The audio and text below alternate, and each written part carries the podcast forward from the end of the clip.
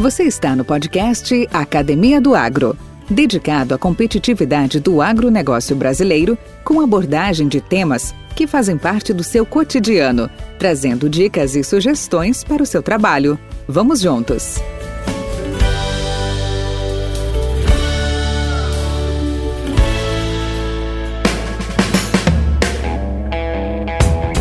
No Brasil, a pecuária extensiva é responsável por cerca de 93% do rebanho bovino, tendo nas pastagens sua principal fonte alimentar.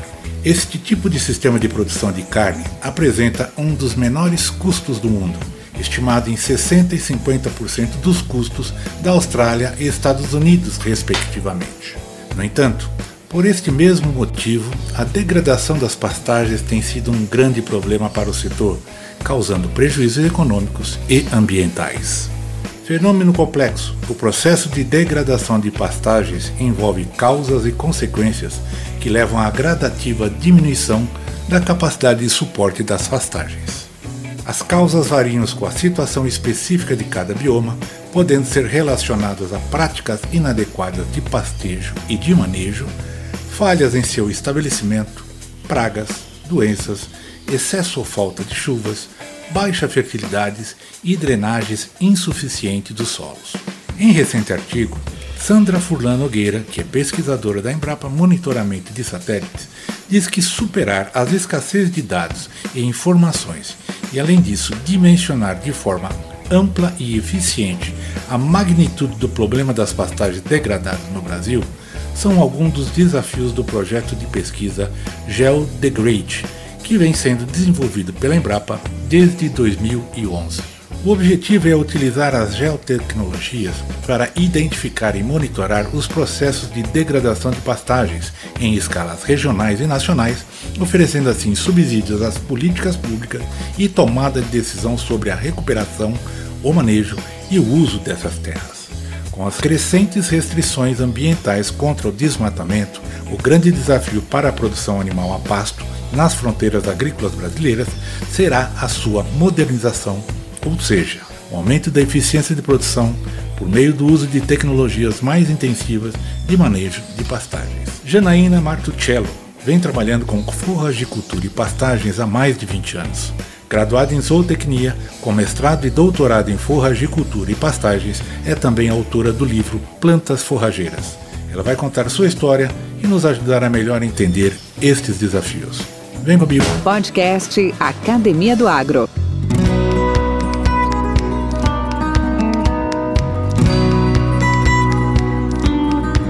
Olá, olá, Janaína, tudo bem? Olá, Valdir, tudo ótimo. Que satisfação contar contigo aqui depois de algum de alguns meses nós não, não, não, conversamos mais, né? Nós que somos alunos aí da escola do podcast, participamos de algumas lives, participamos de, alguns, de algumas iniciativas, até do desmatamento da, da Amazônia nós já brifamos, né? Trabalhamos em cima disso. E é com muita satisfação que te recebo aqui na Academia do Agro, do podcast Academia, que é realmente uma arena aberta para grandes líderes, para grandes personalidades, para especialistas, para as pessoas referenciais desse nosso setor que tanto cresce no Brasil e que tão importante é, né? Pra, não só para a nossa economia, mas para toda a nossa sociedade. Então, seja bem-vinda, fico muito feliz em contar contigo. E aí, como eu faço já tradicionalmente, eu quero conhecer um pouco a Janaína Martuccello. Eu quero conhecer a história da Janaína.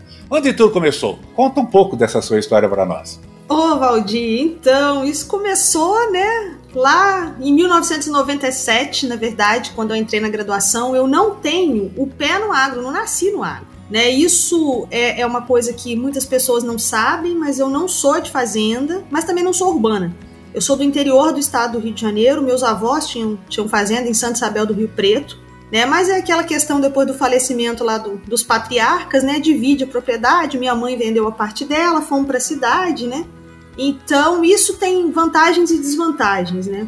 E eu acredito que a maior vantagem de eu ter chegado na faculdade, né, lá na Universidade Federal Rural do Rio, que eu me graduei em zootecnia na Rural do Rio, talvez seja eu ter chegado, Valdir, como um pote vazio, pronto para aprender. Então, como eu via colegas que né, vieram da, da, da fazenda, alguns que, que fizeram, inclusive, técnico agrícola. Eu sou técnico em metalurgia, Valdir. Olha a minha situação. Eu sou técnico em metalurgia. Trabalhei na Companhia Siderúrgica Nacional antes de ir para a graduação em zootecnia, né? Então, ficava dentro de uma indústria. A única certeza que eu tive era que eu não queria ficar ali. Né? Meu pai se aposentou com 42 anos porque era um ambiente completamente insalubre, né? E eu não queria, eu queria ir para o campo, mudar completamente, sair daquilo ali. Né? Posso então, te interromper chego... um pouquinho? Sim. Olha só como que as vidas da gente convergem. O meu pai, eu vou contar agora um pouquinho da minha história. o meu pai, falecido pai, ele trabalhou 38 anos numa uh, fundição de aço, chamada Fundição de Aço Paulista. Ele trabalhou dois terços dessa vida operacional dele à noite, comandando mais de 180 homens à frente de uma boca de forno. Então a minha influência, eu sou um cara urbano, eu, sei, eu, sei, eu nasci na Moca, São Paulo, paulistano da gema, né, como dizem, e eu tinha toda a minha influência para fazer metalurgia. Tanto é que eu prestei engenharia metalúrgica na FEI, na época, e eu tive a felicidade de passar, mas ao mesmo tempo, algo me chamava para o biológico, algo me chamava para o campo. E resolvi fazer juntamente a agronomia lá na, lá na Exalc. E eu passei nas duas, né? Não que eu era CDF, que era grande estudioso, muito pelo contrário, mas passei. E aí eu me lembro que eu coloquei em cima da mesa e falando assim, e agora? Eu sigo isso que o papai fazia ou eu vou para agronomia? E eu fui para agronomia. Foi assim que eu resolvi ir para agronomia, né? Então, você vê que estão que, que, que, coincidência, né? Muito bacana, né? Coincidência mesmo. Não, Valdir, mas é muito bacana isso. Olha, a gente nunca ia saber disso. A gente vem conversando há meses, né? E a gente nunca é ia verdade. saber disso se eu não tivesse é te falado isso. É, eu, e eu fui, fiz técnica em metalurgia, pensei em fazer também, né, engenharia metalúrgica na UF. É, talvez fosse a minha primeira opção lá quando eu tinha meus 16 anos, né? Eu tava fazendo escola técnica, eu tava feliz, eu gostava, tava indo bem. Mas aí quando eu entrei na usina, aí eu falei, gente, eu não quero isso pra mim. Eu chegava em casa, sacudia minha roupa, era cheia de limalha de ferro. Eu falei, não, gente, não dá, sabe? E aí foi quando eu decidi procurar lá no guia do estudante o curso que eu iria fazer, né? E aí eu virei a página da agronomia porque eu falei, ó, vou, eu quero para ciências agrárias, né? Aí virei, marquei, na nossa época era guia de estudante, não tinha Google não, tá, gente? O negócio era bem mais complexo, você tinha que ir na, na, na banca comprar o guia do estudante. Aí li lá, engenharia agronômica, virei, a, dobrei a página para ficar ali, engenharia agrícola, eu dobrei a página. Aí na medicina veterinária não dobrei, porque eu não, não gosto muito dessas coisas de sangue, de cirurgia, nada disso. Aí cheguei lá no último, o Z de zootecnia. Quando eu cheguei na zootecnia, eu falei, pronto, é isso. Aí desmarquei as outras duas páginas lá da engenharia agronômica e da engenharia agrícola e fiquei com a zootecnia e fui procurar onde tinha vestibular. Aí tinha o vestibular em Viçosa, que fazia no Rio de Janeiro, não precisava ir até Viçosa. E tinha da, da Federal Rural do Rio, que fazia em Bananal, que é uma cidadezinha de São Paulo, muito próxima de Barra Mansa. Então fui para Bananal fazer o vestibular e fui para o Rio de Janeiro fazer o vestibular. Aí assim como você não, que eu seja CDF, passei nos dois, mas a Rural do Rio era mais próxima da minha casa, eu fui para Rural do Rio, mas Viçosa sempre ficou na minha cabeça. E depois então eu volto para Viçosa para fazer mestrado e doutorado. Então tudo foi se ajeitando, né? E aí, Valdir, quando eu chego na rural, eu tenho essa essa questão assim, ó, não sou, né, da área rural, eu preciso resolver. Então eu me dediquei muito eu me dediquei demais à universidade porque eu era um pote vazio, eu precisava ser preenchido, então eu estudei muito, eu fiz muito estágio, eu trabalhei muito, eu participei de muitas atividades, né? Mas eu tenho uma coisa comigo, eu sempre quis ser professora. Eu sempre gostei, né? Então quando eu era criança, eu ficava dando aula horas a fio para ninguém, né? Então sempre quis ser professora. E aí eu descobri que para eu ser professora da universidade, para ensinar zootecnia, para ensinar a minha ciência que eu tanto gostava, eu tinha que fazer uma pós-graduação. E o que antecedia a pós-graduação, mestrado, doutorado era iniciação científica. E na minha época, bolsa de iniciação científica, gente, era assim, uma para cada 300 alunos. Era muito difícil a gente conseguir bolsa de iniciação científica, porque eram muito poucas. E aí eu consegui uma bolsa de iniciação científica. Mas aí, quando eu estava, Valdir, no quinto período da universidade, eu engravidei. E isso foi assim, na, na hora o mundo caiu, né? Eu falei, meu Deus, como é que vai ser isso? Eu não vou dar conta. O meu coordenador de curso achou que eu não fosse conseguir, que eu fosse trancar como todas as outras meninas trancaram quando engravidavam, né? É, mas eu não tranquei porque eu tive um apoio muito grande daquele que na época era meu namorado e hoje meu marido, estamos juntos há 24 anos, né? E nós continuamos. O menino nasce aí entre o quinto e o sexto período, mais ou menos, e aí ele com nove dias vai para a sala de aula. Ele com nove dias assiste a primeira aula dele. Eu levo ele sem vacina, isso que eu falo, gente. Hoje eu não faria isso em hipótese nenhuma. Eu tinha 21 anos, né? Com 21 anos você faz coisas assim. hoje eu não faria isso nunca, Valdir. E ele assiste a primeira aula com nove dias de vida. E outro dia foi uma coisa engraçada. Ele hoje tá na escola de oficiais da Marinha, que eu muito me orgulho. E aí ele contando que estava tendo uma aula de meteorologia, né? Porque na Marinha eles precisam entender muito de meteorologia para navegar. E ele explicando, ah, porque cúmulos limos, você quer pipi falando tudo. Aí eu ri e falei assim: olha, isso está no seu subconsciente, porque você assistiu a disciplina inteira de agrometeorologia quando você tinha um mês de idade. porque ele assistiu a disciplina completa. Porque eu levava a isso aí já estava gravado no seu subconsciente. Por isso você está indo bem, está gostando tanto dessa disciplina. Né? Então, tanto que os colegas, Valdir, eles se lembram é, do carrinho, eu carregando ele no carrinho. Sempre no Instagram eu recebo esse comentário, no Facebook. Algumas pessoas da Rural que lembram dele no carrinho, a gente levando ele, porque a Rural é muito grande, quem conhece a Universidade Federal Rural sabe disso, né? E a gente não tinha carro, né? Pegava ônibus, montava o carrinho, chegava na Rural, abria o carrinho e caminhava com ele ali no carrinho assistindo todas as aulas, né? E hoje a maior alegria que eu tenho, graças a Deus eu não larguei, eu não, não, não larguei a universidade, eu continuei. Tive pessoas que me deram muito apoio, como a professora Nídia Majerovics, né, que ainda hoje está na Rural, hoje está na Proreitoria lá na Rural, que me acolheu mesmo com o filho. Então ele ia comigo pro laboratório, para ele não entrar no laboratório porque era insalubre, ficava com ela, sabe? Então, assim, coisas na minha vida e pessoas que surgiram, né, e que, que fazem parte da minha história porque eu tenho muito carinho, né? E aí depois eu terminei a graduação, fui para Viçosa fazer mestrado e doutorado, quando eu terminei o doutorado, assim que eu terminei meu doutorado, eu passei num concurso para a Universidade Federal de Alagoas. Morei três anos no Nordeste dando aula de cultura e pastagens, né? Que sempre foi a minha, a minha vibe aí. Né? E aí depois eu senti saudade do meu Sudeste e voltei para cá num outro concurso aqui na Federal de São João del Rei, onde eu tô até hoje, né? E sempre trabalhando, trabalhando com cultura e pastagens, né? Então, desde 99 eu tô, né? Comecei na fisiologia vegetal com a professora Nídio, depois da fisiologia vegetal, eu fui para o mestrado e doutorado na área de floricultura com o professor Dilermando Fonseca na UFV. Então, é, é, é isso, Valdir. É, eu sempre quis dar aula, sempre quis estar onde eu estou, né, mas eu construí toda a minha vida para poder conseguir passar no concurso, para ser professor e ensinar minha ciência e ensinar pastagens. Janaína, dentro dessa, desse seu breve histórico, em que momento dela você teve aquela sensação de que a coisa estava feia, estava complicada, estava, como diz o nosso mestre, fora dos trilhos, né? Você sentiu-se meio sem o chão embaixo dos pés. Você teve esse momento? E nunca. se eu teve, o que, que você fez para superar? então, nunca pensei em desistir. O momento que mais me, me deu aquele baque foi quando eu descobri que estava grávida. Mas não foi nem pensando na carreira, era medo da minha mãe.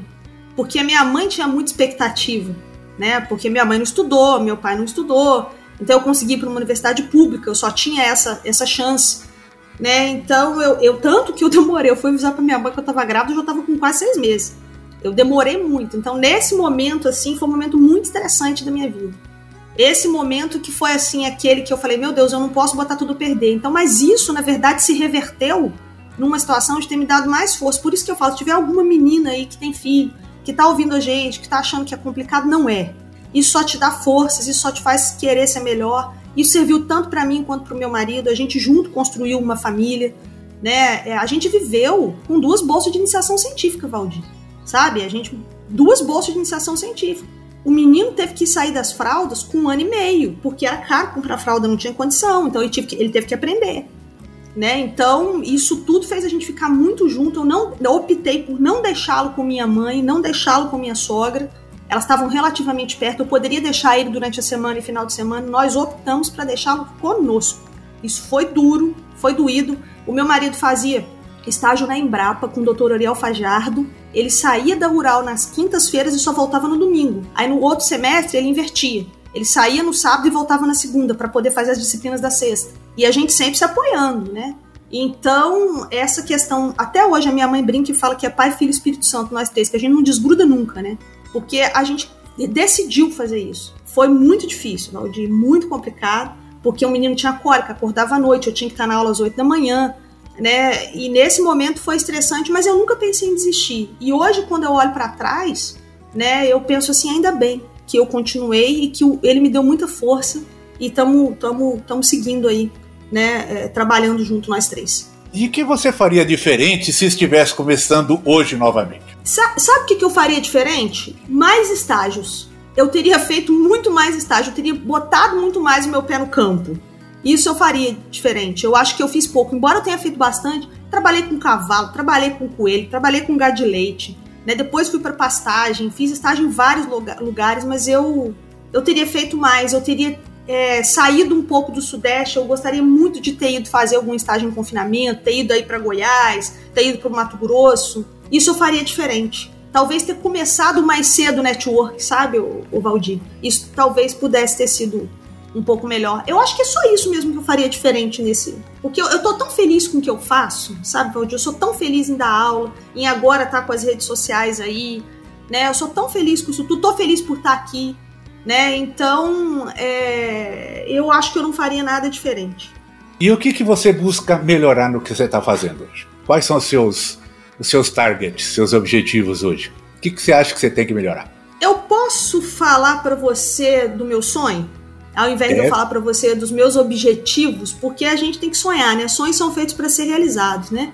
E aí você vai traçando os seus objetivos para chegar no seu sonho, né? Eu tenho um sonho. e aí quem estiver ouvindo a gente, eu espero que compartilhe comigo, principalmente o pessoal da pecuária. O sonho da minha vida é não ver mais nenhum hectare de pastagem degradado no Brasil. Esse é meu sonho. Então, eu descobri que eu consigo ser uma gota no oceano, um grão de areia no deserto com as redes sociais, sabe, Valdir? E aí, se você me permite, eu quero falar um pouquinho dessas redes sociais, até porque você faz parte disso também. E eu vou contar aqui por quê. Eu fiz essas redes sociais Fórum de Cultura e Pastagens durante a pandemia porque eu fui procurar um vídeo no YouTube para poder mostrar para os meus alunos, Valdir. Quando eu cheguei, eu vi tanta besteira naquele YouTube, tanta gente ensinando coisa errada para produtor, porque a internet é terra de ninguém. Como diz nosso amigo Mário, é um monte de especialistas rasos, né? E aí eu fiquei impressionado com aquilo. Eu falei, gente, eu tenho que fazer alguma coisa. Então eu tenho que vir para esse negócio aqui para dar informação fidedigna para produtor. E aí foi quando eu comecei com o YouTube, comecei com, com o Instagram. E aí nessa de começar com o Instagram e tudo mais, veio uma solicitação de fazer podcast.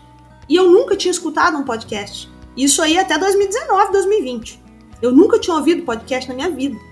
E eu falei, gente, pessoal, os seguidores aqui estão pedindo para eu fazer podcast, então eu vou fazer um podcast. Mas o que, que, é isso? Do que se trata? Aí foi quando eu encontrei né, o pessoal lá da escola do podcast, o Edward e o Jefferson, né? E fui fazer um curso com eles. E aí fiz uma mentoria para perguntar exatamente do que se tratava. Aí quando o Edward me perguntou qual era o meu segmento, eu falei que era o agro. E é aí que você entra.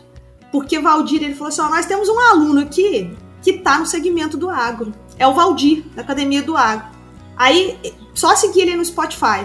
Então, o primeiro podcast que eu ouvi na vida foi o seu. Foi o primeiro podcast que eu escutei. Eu fico lisonjeado, viu? Puxa vida. Aí eu pensei, quando eu crescer, eu quero ser igual a esse cara. Eu vou ter um podcast bonitão desse jeito. Eu coloquei o meu no ar que não chega aos pés do seu, tá? E eu, por isso que eu tô tão feliz de estar aqui hoje, por isso que eu tô dividindo aqui com quem tá nos ouvindo essa alegria de estar aqui com o Valdir, porque o primeiro podcast que eu ouvi foi o seu. Então, quando eu falo para você, Valdir, que eu sou uma gota no oceano, um grão de areia no deserto, é porque quando eu recebo feedback do produtor, um que seja, uma dúzia que seja, que fala assim, professora, isso é o antes e o depois de eu começar a te seguir.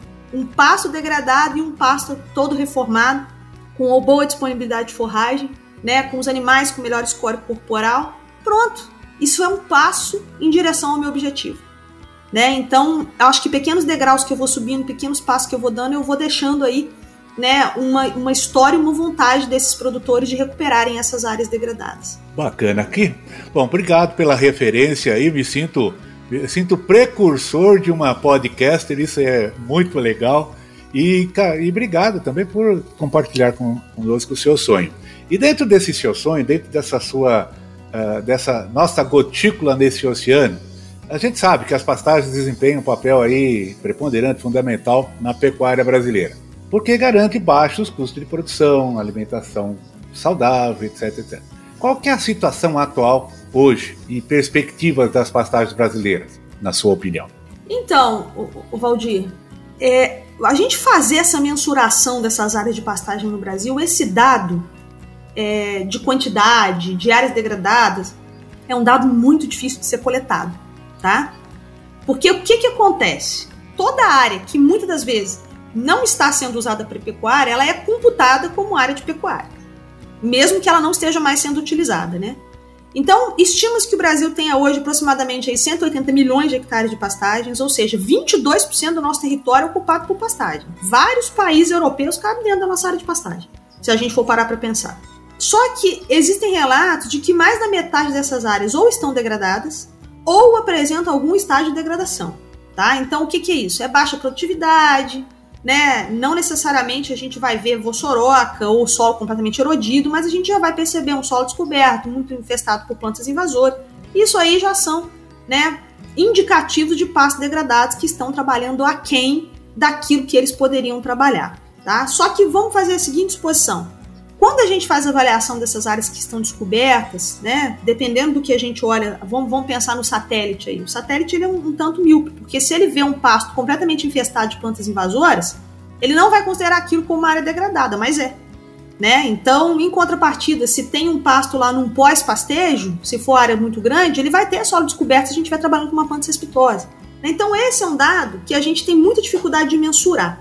Mas a gente tem trabalhado com isso, Valdir. 180 milhões de hectares, cerca de 22% do território nacional, e metade dessas áreas apresentam-se degradadas ou em algum estágio de degradação. As áreas de pastagem no Brasil elas vêm diminuindo.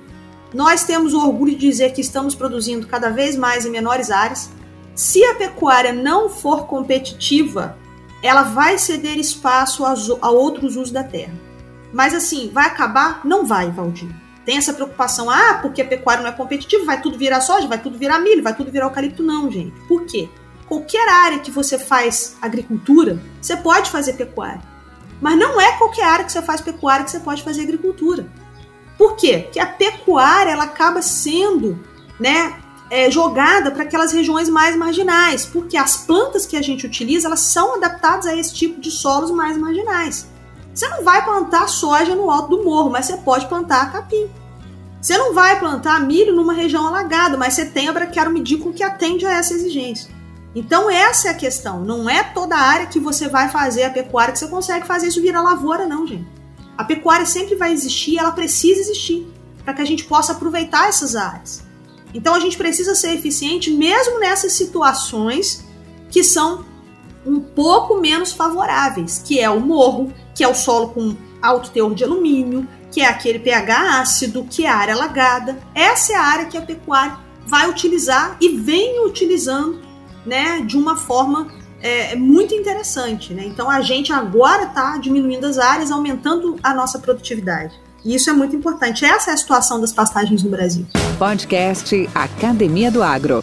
E me conta uma coisa, Janaína, e a, e a forragicultura no Brasil? Como é que está essa questão de evolução em termos de cultivares? Como é que, que situação nós estamos hoje? Em termos de utilização, está muito mais no nativo, está mais nas, nas uh, melhoradas? Não, a gente tem muito pouca coisa do nativo.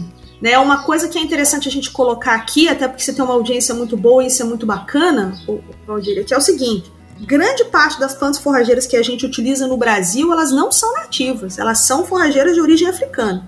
Isso traz para a gente uma vantagem muito grande, porque na África, essas plantas forrageiras se desenvolveram num, num processo de coevolução com grandes herbívoros.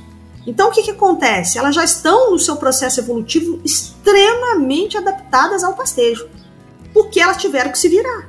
Então, é uma série de estratégias que elas utilizam, tá? que é o perfilhamento, a perenização, né? Então, por exemplo, uma planta forrageira como uma braquiária, uma planta forrageira como um capim colonião que seja, a perenização dele é via perfilhamento. Ele, te, ele teve que se virar nesse processo evolutivo. Que você imagina, gente, a pressão que é você ter aqueles manadas de gnu, e zebra, e elefante pisando, e defecando, e consumindo. Né? Então, ou a planta se virava ou já era. Então, são plantas muito adaptadas. Em contrapartida, aqui nas Américas, o herbívoro mais pesado aqui no Brasil que consome as nossas plantas nativas é a anta. Olha a diferença de pressão de pastejo. Então, o que, que acontece? As nossas plantas forrageiras acabam não sendo tão adaptadas a altas pressões de pastejo quanto as africanas. Então, quando alguém vira para você e fala assim: ah, o capim gordura aqui em Minas Gerais tem muito capim gordura, capim meloso é nativo. Não, ele não é.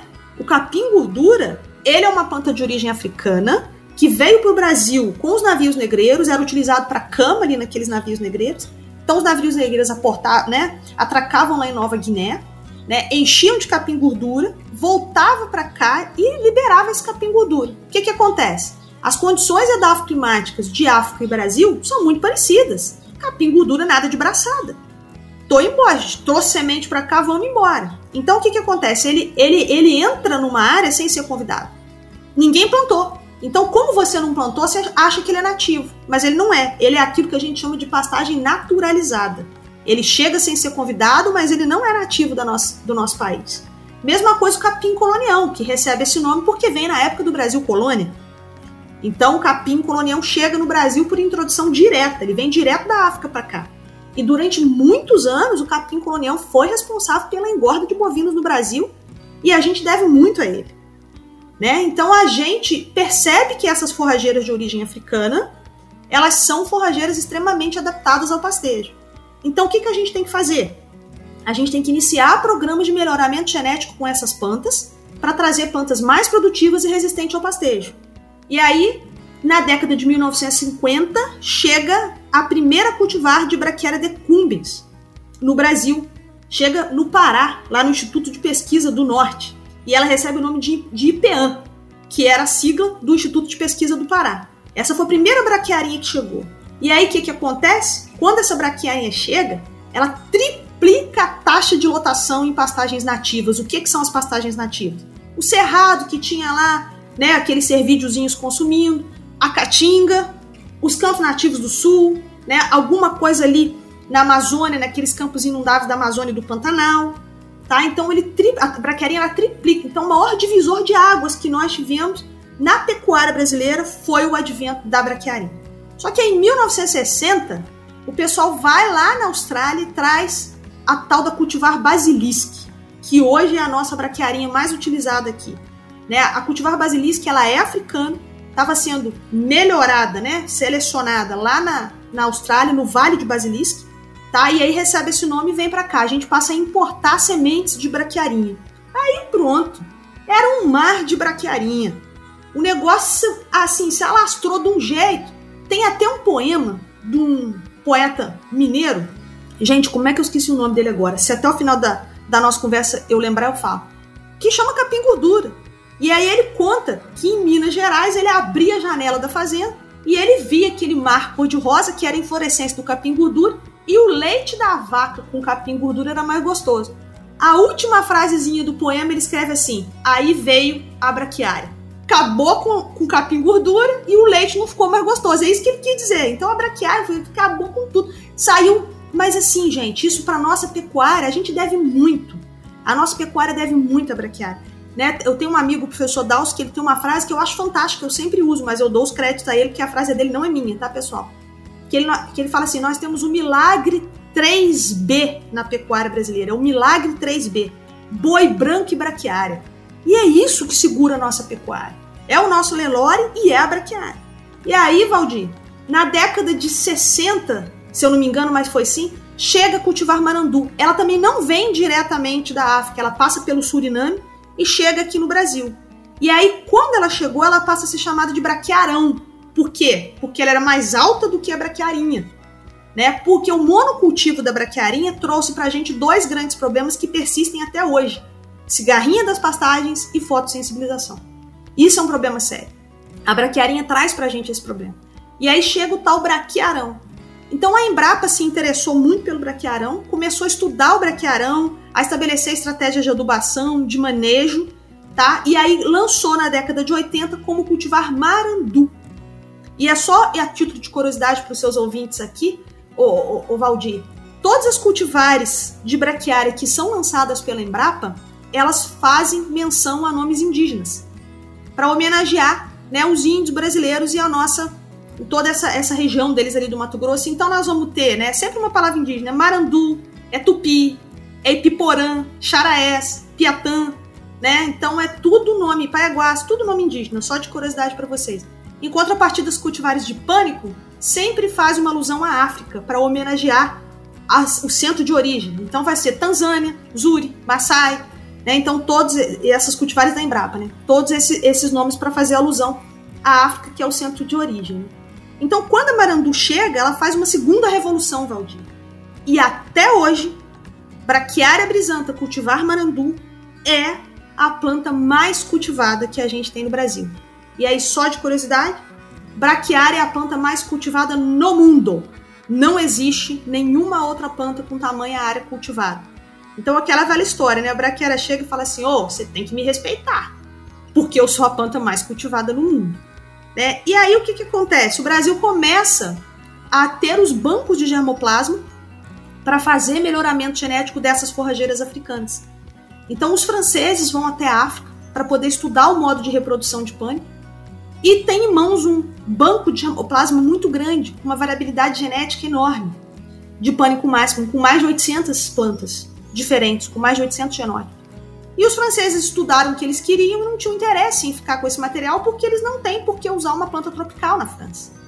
Então eles ofereceram, entre aspas, esse banco para alguns países tropical, tropicais. Então Austrália e Brasil recebem o banco de germoplasma de pânico então, na Embrapa Gado de Corte chega lá umas 400 e poucas plantas sexuais e mais outras 400 e muitas apomíticas. Então, inicia-se esse programa de melhoramento genético de pânico na década de 80 na Embrapa Gado de Corte. Então, a partir daí, são lançadas as cultivares Mombasa, Tanzânia, Zuri, Quênia, Maasai, é, o capim aruana lançado pelo ISEM Nova Odessa em São Paulo. Né? Então, o Brasil inicia esse programa.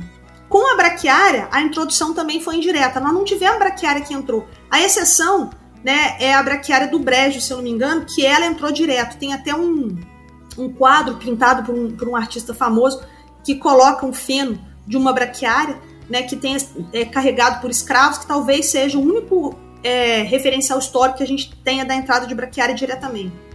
O banco de hemoplasma de braquiária ele chega pelo CIT, tá lá em, na Colômbia, e aí a Embrapa Gado de Corte recebe também esse banco de germoplasma. Então a gente passa a fazer o melhoramento genético de braquiária e a gente deve muito, né, a doutora Cacilda Vale, que é uma expoente aí, que é a mãe das braquiárias, né, é, é uma pessoa que fez muita diferença na pecuária brasileira e para pânico a gente deve muito à doutora Liane Anke, também da Embrapa Gado de Corte, que é né, a curadora do banco de germoplasma de pânico mais. O nosso programa de melhoramento de capim elefante está na Embrapa Gado de Leite, tá? E a gente tem um programa de melhoramento da nativa Paspalum, que está na Embrapa Pecuária Sudeste e também na Federal do Rio Grande do Sul, que a gente melhora também cultivares de Paspalum para serem mais produtivos, mas nós vamos ter esse problema que eu falei com vocês anteriormente, que é a questão da taxa de lotação. Né? Então agora a gente já entrou na era dos híbridos. Então, o capim piporã, por exemplo, ele é um híbrido de braquiária. Eu não encontro ele lá na África. Ele só tem aqui, porque a doutora Cacildo fez o cruzamento aqui. Né? Então, a cultivar tamani, ele não, eu não encontro ele na África de pânico máximo.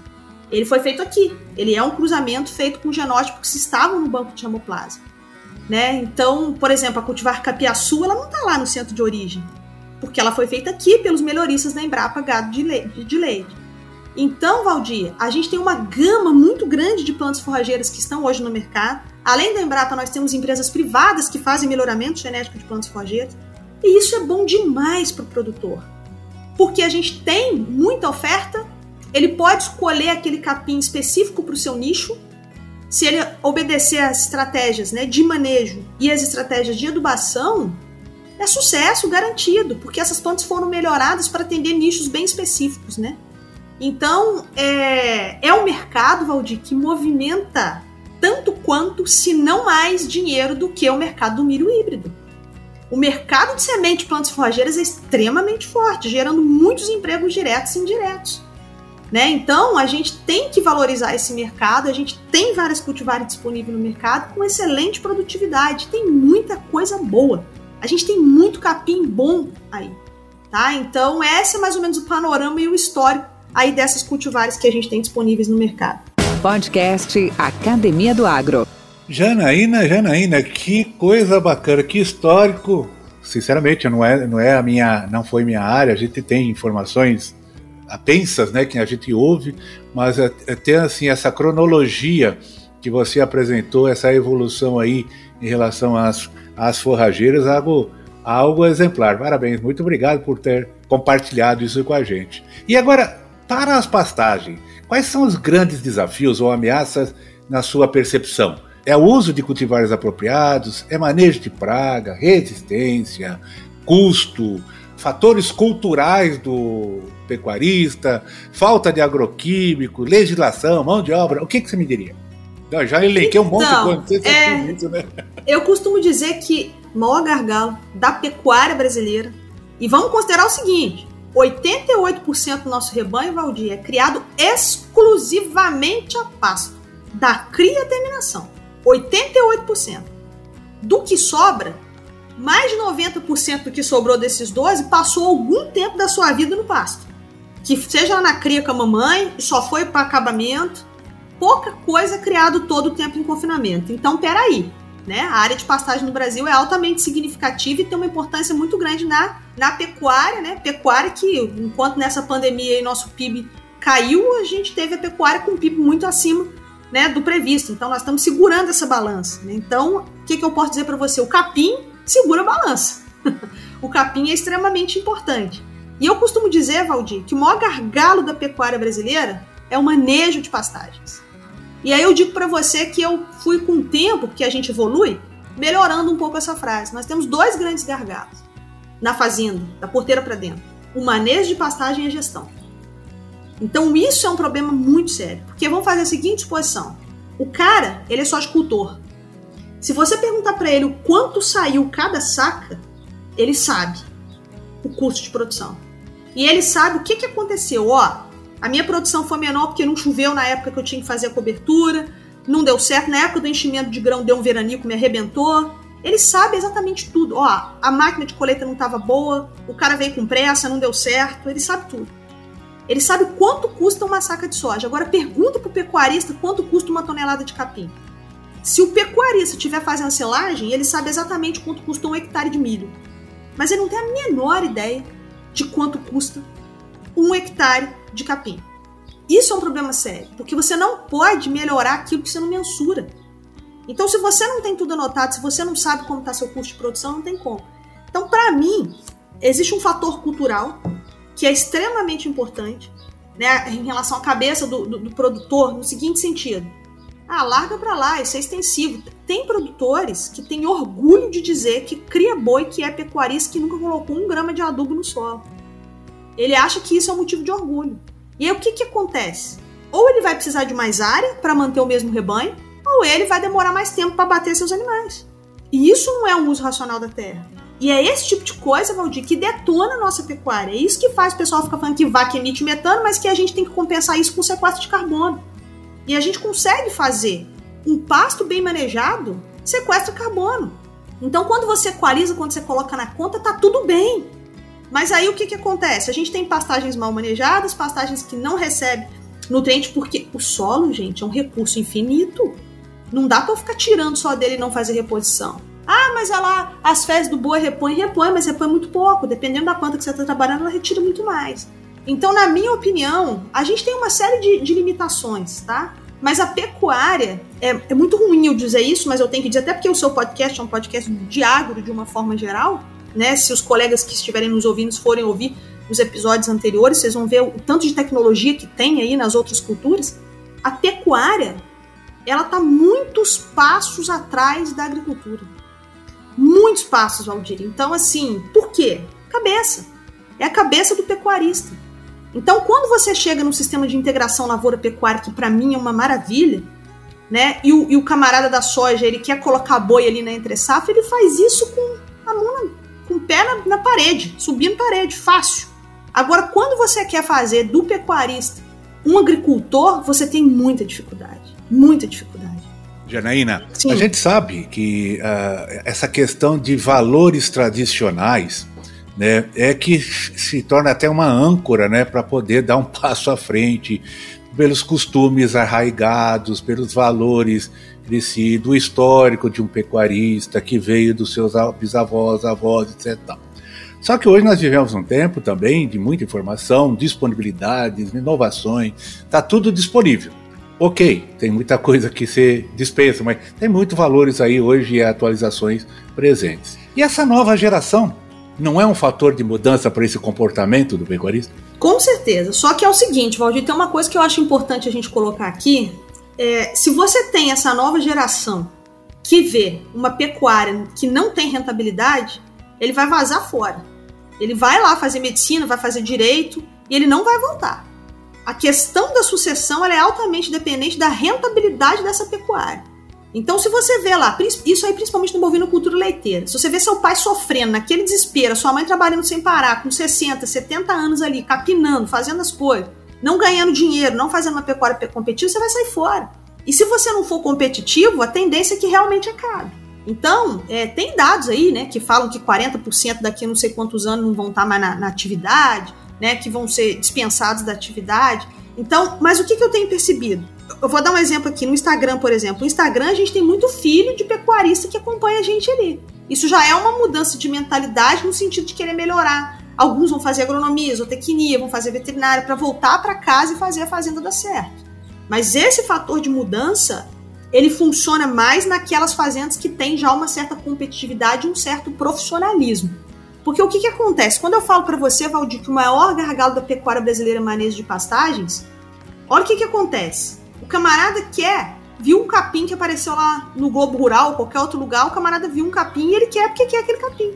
O cara não sabia nem manejar a pobre da braquiária, mas ele quer colocar Zuri. E o que é pior, muitas das vezes ele vê umas vacas lá, ah, eu comprei uma vaca que tem muita produção de leite. Aí o que, que acontece? Quando ele coloca essa vaca naquele pasto dele ruim, ele vai ter que aumentar a quantidade de concentrado para poder a vaca dar o mesmo 30 litros de leite que estava dando lá de onde ele comprou. Então, antes do cara aprender a manejar pasto, ele quer trocar capim, quer trocar genética, pelo amor de Deus. Isso não é fazer uma pecuária competitiva. Então, numa escala de prioridade, manejar pasto é mais importante para você fazer uma pecuária competitiva, para o seu filho ver que está ganhando dinheiro, para querer ficar. Manejar pasto, na prioridade, é muito mais importante do que trocar capim, do que é, trocar genética, ou até mesmo do que adubar. Aí você escuta a professora Janeira dizendo que tem que adubar pasto, porque senão o solo, porque o solo não é um recurso infinito, porque acaba tal, tal, tal. Aí você vai lá e aduba, mas você, você sabe colher? Esse pasto está pronto para ser colhido para o animal? Não, então não aduba. Aprende primeiro a manejar para depois você começar a trazer tecnologias para sua propriedade. Essa que é a questão. Né? Então eu acho, Valdir, que esse processo é, de sucessão ele já teve pior do pessoal sair fora. E eu acho que agora nós estamos numa outra onda né? Justamente por causa dessas pressões de cidade, trânsito, aquela coisa, o pessoal tá querendo meio que voltar para lugares mais calmos, mais tranquilos.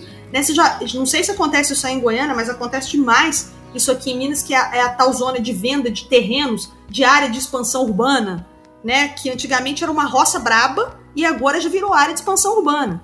Que o pessoal já tá querendo ficar mais na, na, na calma, tá um pouco perto do trabalho, mas não quer mais ficar morando em apartamento, não quer mais ficar morando apertado, quer espaços maiores. Então nós estamos com um movimento inverso agora. Mas esse movimento inverso, ele vai trazer para a pecuária uma coisa muito positiva, que é essa capacidade de ter uma sustentabilidade social, ambiental e econômica. Porque quem volta, volta para viver disso e ganhar dinheiro. É, senão não vai funcionar. Senão nós vamos realmente, então, a renda. A renda terra aí vai viver lá na cidade. Vai, faz sentido. E esse é um, esse é um movimento realmente nacional, mundial, né? O pessoal está buscando uma tranquilidade, os condomínios horizontais, quando tem sua posse, ou áreas com mais tranquilidade. Janaína, estamos há quase dois anos de pandemia. Para você hoje, o que fica na sua mala, o que você não fica e o que de novo você colocaria nela? O que, que mudou? Nossa, mudou tanta coisa nesses dois anos. A gente, a gente tem que ter aprendido alguma coisa com essa pandemia. Deixa eu te falar um negócio. O que, que fica na minha mala é o seguinte: eu nesses quase dois anos de pandemia, eu sou uma profissional muito melhor e eu posso dizer isso com segurança, sem falar para você que, ah, é vaidade, nada disso. Eu sou uma profissional muito melhor do que o que eu era antes do início da pandemia. Você sabe por quê, Valdir? Porque semanalmente eu faço lives com pessoas da área. E escutar essas pessoas colocou tanta coisa na minha bagagem que você não tem ideia. Então hoje eu tenho uma bagagem profissional muito maior, porque eu escutei os maiores expoentes da área de pastagem no Brasil, todos muito solícitos. Você sabe disso, você grava podcast com um convidado, ou tanto que esses convidados que você trouxe aqui não colocaram na sua bagagem. É, então, assim, a bagagem ela vai, vem cheia de pensamentos diferentes, divergentes, em que a gente respeita, vem cheia de ensinamentos, vem cheia de gratidão por pessoas que foram tão significativas na área de pastagens e que falaram comigo nas minhas lives. Então, isso eu coloco na bagagem. O que, que eu tô tirando da minha bagagem nesse período de pandemia? A vida é um sopro. Então a gente precisou passar por isso para muita gente perceber o quanto é importante a gente manter as nossas relações e fazer aquilo que a gente quer, que a gente sonha, que a gente gosta, né? Porque muitas pessoas nesse durante esses quase dois anos perderam entes queridos e de uma hora para outra, porque a doença é uma coisa horrorosa que você não tinha, né? de repente a pessoa estava lá, vai para o hospital, vai para o tubo e não volta. Né? Então foi uma coisa assim muito, muito. Foi, é um machado nas costas, né? A, a perda dessas pessoas. Então o que coloca também na bagagem esse sentimento de que a vida precisa ser realmente vivida diariamente, a cada dia. Né? E essa pandemia é, é, fez a gente entender um pouco mais o coletivo, né, Valdir? A gente precisa entender mais do coletivo. A gente não está sozinho, né? E, e, a gente precisa. Você tem, tem, tem aquela frase que fala, né? Você tem dois momentos importantes na sua vida, né? O momento que você nasce e o momento que você descobre por que, que você nasceu. Então, essa, essa pandemia fez a gente refletir muito o que, que eu estou fazendo aqui, né? Qual o papel que eu tenho que cumprir e tudo mais. Então, assim, profissionalmente para mim, ela trouxe muitas coisas positivas. É ruim eu não estar tá em sala de aula com os meus alunos, fazendo interação, mas foi muito boa porque eu, eu arrumei uma forma de suprir essa parte profissional, não me desatualizar, não ficar parada, não me deprimir e me envolver nessas coisas e ouvir essas boas pessoas. Então, na bagagem, eu carrego a experiência de todas essas pessoas que eu ouvi nessas lives, que foi para mim extremamente gratificante. Podcast Academia do Agro. Um conselho para os nossos colegas do agro e da pecuária. O conselho que eu dou para os colegas do agro e da pecuária é o seguinte: nós somos fundamentais e a gente tem que se orgulhar disso. A gente precisa sair um pouco da nossa caixa. O agro precisa parar de falar só para o agro.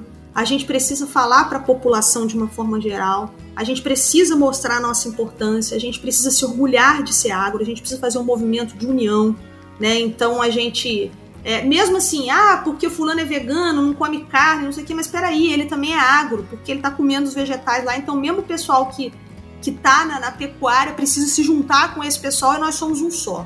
Né? E eu costumo dizer que nós somos, assim, a palavra que nós somos FODA e a gente precisa aceitar isso, porque nós somos mesmo, a gente movimenta esse país, né? Então, quando você chega numa, num supermercado, na hora que você olha nas prateleiras, é tudo agro, gente. É tudo a gente. Somos nós.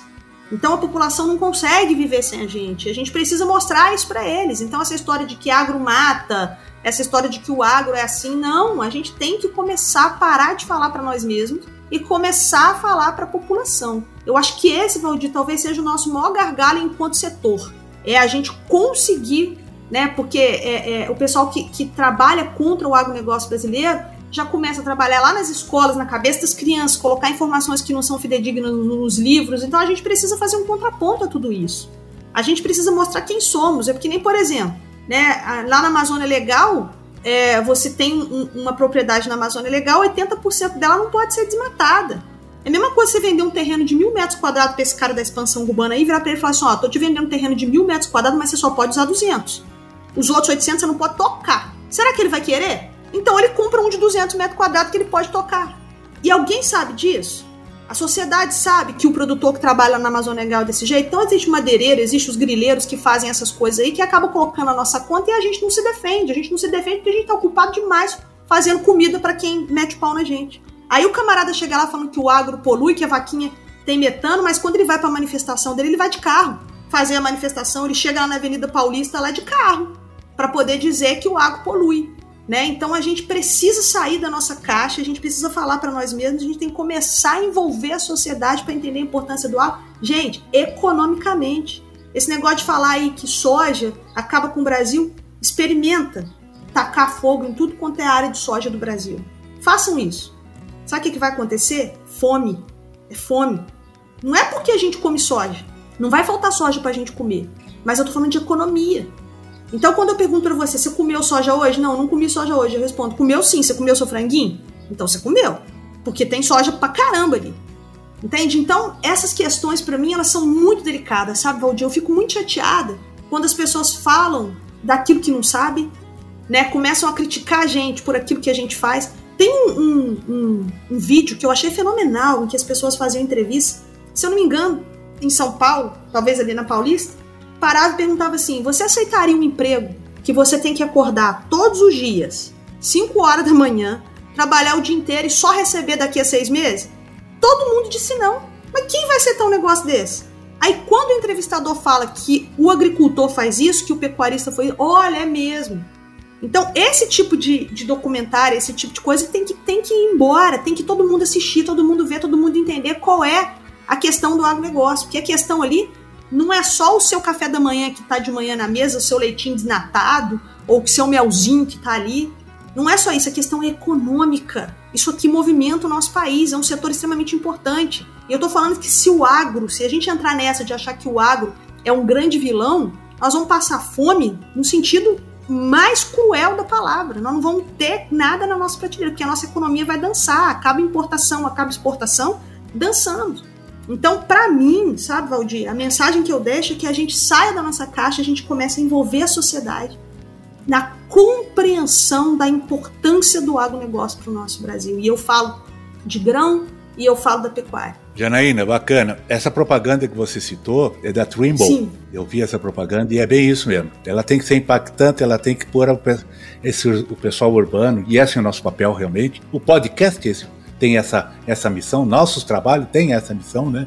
De, de esclarecer, porque na verdade é falta de informação ou não, é, é desinformação e, e, e que deve ser desmistificada e tem que ser esclarecida. Janaína, estamos chegando nos nossos finalmente. E aí eu queria que. Uh, como é que as pessoas podem entrar em contato com você? Então, Valdir, nossa, passou rápido, tão gostoso conversar aqui. Você tá vendo? Mas isto não é desculpa. Isso é, uma, é um belo gancho para um próximo convite de contar contigo para a gente discutir um pouco mais aprofundadamente esses temas tão relevantes que a gente falou. Tá, tá feito o convite. Com certeza, vamos sim.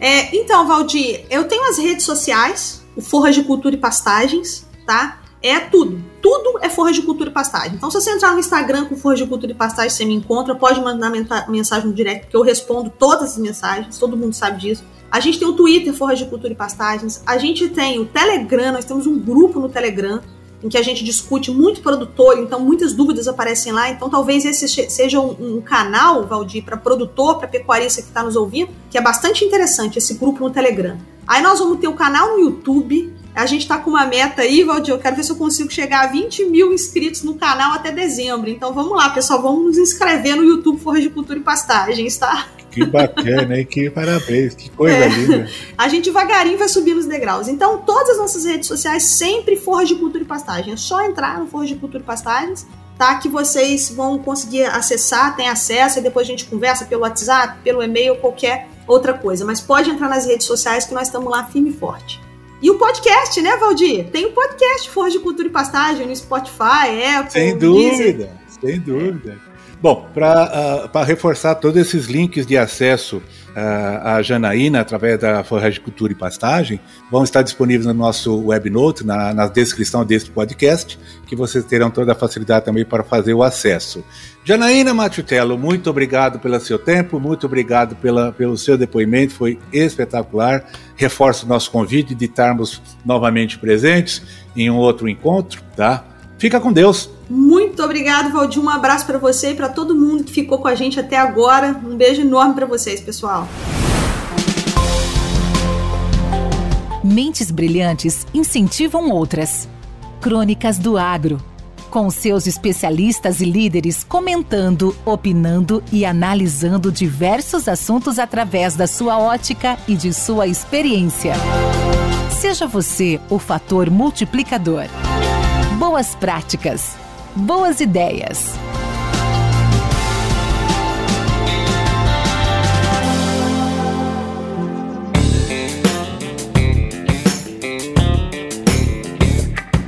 Caríssimos e caríssimas, estamos vivendo um momento positivo na economia de Goiás. O Estado está crescendo, gerando emprego, gerando renda e principalmente gerando impostos. E esse é um momento que deve ser bem aproveitado. Quando digo bem aproveitado, é saber investir os ganhos que esses empresários estão conseguindo oferir, como também saber investir os impostos arrecadados. A maior parte da arrecadação do Estado segue sendo gasta para sustentar a máquina pública e, por isso, é tão importante saber onde investir o pouco que sobra do orçamento. Para que esses investimentos possam novamente gerar novos crescimentos, novos ciclos produtivos e novos impostos. O setor produtivo precisa dialogar e comungar com o governo para juntos investirem corretamente.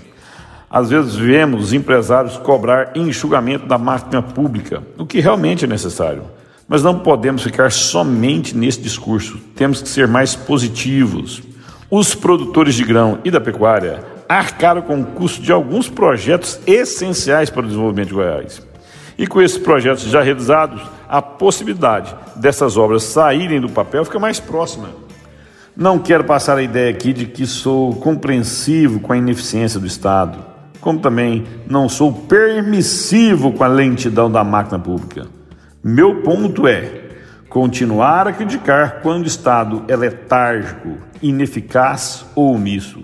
Entretanto, precisamos também ser sugestivos e tentar influenciar o governo em investir em projetos quais geram um ciclo virtuoso de crescimento.